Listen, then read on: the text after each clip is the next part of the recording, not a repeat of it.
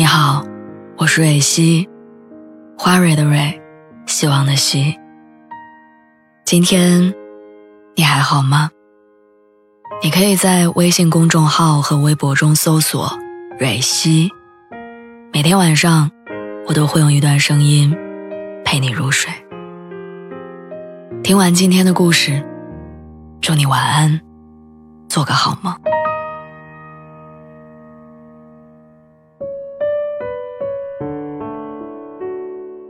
前几天午休吃饭的时候，同事兴高采烈地邀请我们几个人坐动卧从北京到上海玩我问他为什么不坐飞机或者高铁，要选择一晚上的动卧。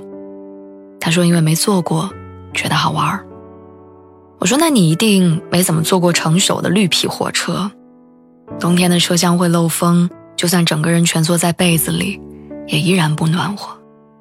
下了火车，腰疼、头疼，浑身的烟味儿，全身都不舒服。你想不到吧？如今连动卧高铁都嫌漫长不舒服的人，曾经为了见另一个人，每个月都要往返一次相距一千公里的两座城市，坐十四个小时的绿皮火车，满身疲惫，但甘之如饴。十八岁，我跟他恋爱的时候，我们还是没有脱掉校服的学生。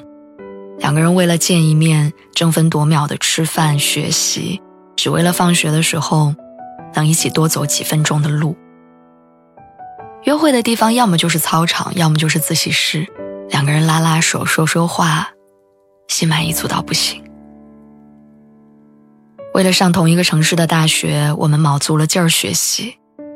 可能是老天爷要考验那些深爱的情侣，阴差阳错的让我们远隔千里。收到录取通知书的时候，我抱着他嚎啕大哭，他也忍不住哽咽了。他安慰我说：“没事儿，四年而已，我们可是要一辈子在一起的人。”那四年，每个晚上我们都雷打不动的视频通话。每一个月都约定见面，每次生日都给对方准备礼物。其实上学时候的情侣真的挺穷的，送对方一个礼物要攒好久的钱。约着一块旅行，也只能选最便宜的车次和性价比最高的青年旅社。可是那个时候的快乐，它好单纯。你知道，我能为了一支口红开心很久。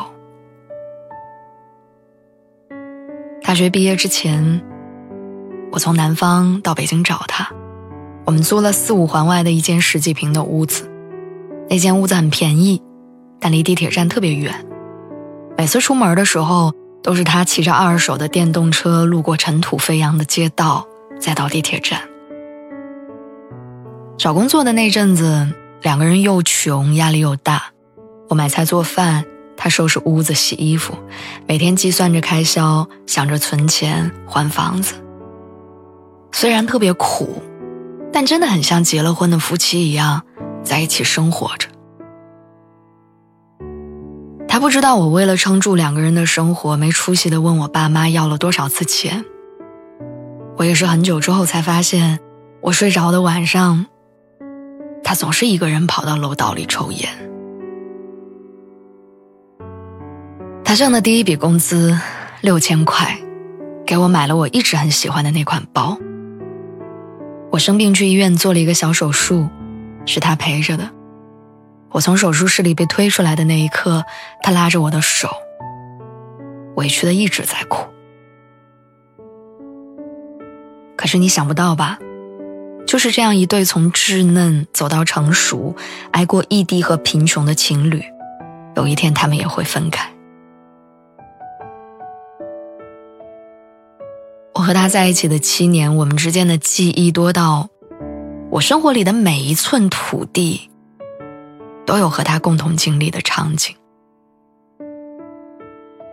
他不吃香菜，原来吃饭的时候，我总是帮他把盘子里的挑出来。后来我身边的人都吃香菜，每次吃饭的时候，我不用再挑香菜了。可是我却很不习惯。我们说要一起去日本玩他陪我去迪士尼，但是我们没去就分手了。后来我和朋友们去日本玩，买了票，站在迪士尼的门口，站了很久，还是没进去。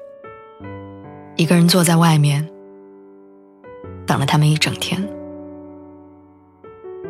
那天闺蜜让我陪她逛街，给即将结婚的另一半挑西服。我站在店里，突然想起他的第一套西服是我买的，那个时候我还没钱，却执意要给他买一身儿。他试穿着出来，我说：“我们结婚的时候，你就穿这身来娶我吧。”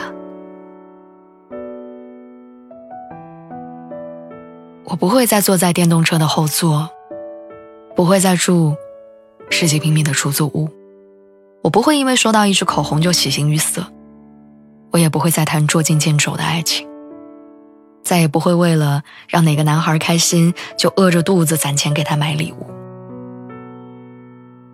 就像一场长跑比赛，人们总在最开始斗志昂扬、健步如飞，然后在中途逐渐放慢脚步。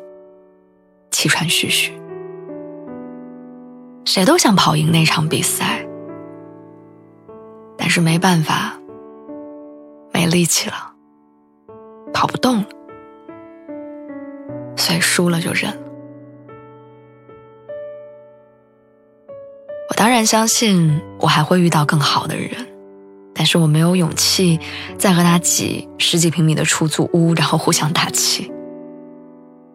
我到现在仍然觉得拉着手在操场里散步好浪漫呢，但是，我真的更愿意坐在环境舒服的咖啡厅里跟你聊天。